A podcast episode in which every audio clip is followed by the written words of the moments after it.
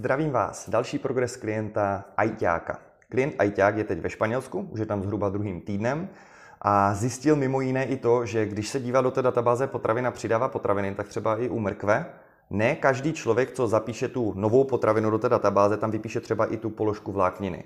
Ta velké mrkev má vlákninu, on to ví, a nejde o to, že bychom potřebovali mít započtenou nějaké gramy vlákniny z mrkve na tom celkovém dní, jinak se nějak rozbrečíme, ale to je to, že on z toho je vědom, že se zajímá o tyhle věci a věděl, že ta mrkev má mít vlákninu a sám na to přišel a zjistil, že to je jenom o tom, jakou potravinu vlastně vybere. Chápete asi i to, že v té databáze potravin nemusí být všechno úplně dokonalé, ale když jste zkušenější, tak už to dokážete odhalit a to je úplně perfektní. Prostě ajťák je správný ajťák, co si budeme povídat, takže výborná práce.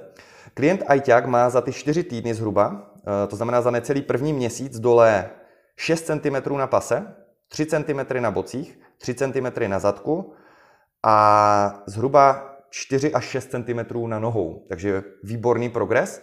Klient Ajťák jede celkem bomby i v tom Španělsku, musím říct. Eh, vemte si, že tam má třikrát dal kardio, dvakrát fitko a skoro 13 tisíc kroků. Takže on to ještě navýšil oproti tomu minulému týdnu. Proto nám to jde tak skvěle. A samozřejmě ještě jedna věc. Eh, lidi, máme nějaké odchylky v tom zápisu toho jídla.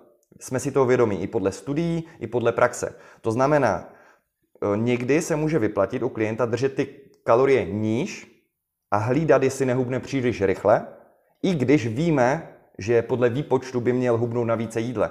Protože když máte větší odchylky a ne všechno třeba zvážíte, nebo ze spousty důvodů třeba cestujete, musíte často jíst v restauracích, tak je dobré někdy mít ten, níž, ten cíl trošku nižší, právě z těch praktických důvodů, že s těmi odchylkami vy víte, že jste najedli více, než jste zapsali, ale díky toho i tak hubnete.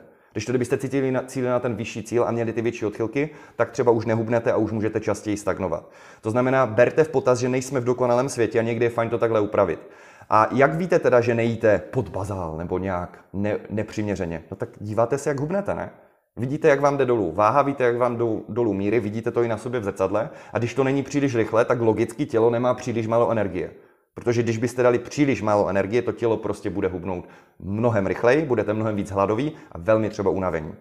Takže samozřejmě snažíte se hubnout na co největším příjmu kalorií, to jde, ale berete v potaz to, že vzorec a výpočet je krásný, ale v realitě, kde máme nějakou aplikaci, nějakou databázi potravin nedokonalou a nějaký nedokonalý prvek toho, že ne všechno přesně zvážíme, můžeme mít odchylky a tak dále, někdy vaše konkrétní cíle, které vám budou fungovat, myslím ty čísla těch třeba kalorií, nemusí být zrovna ty, které vypočetl vzorec. A nemusí to být špatně.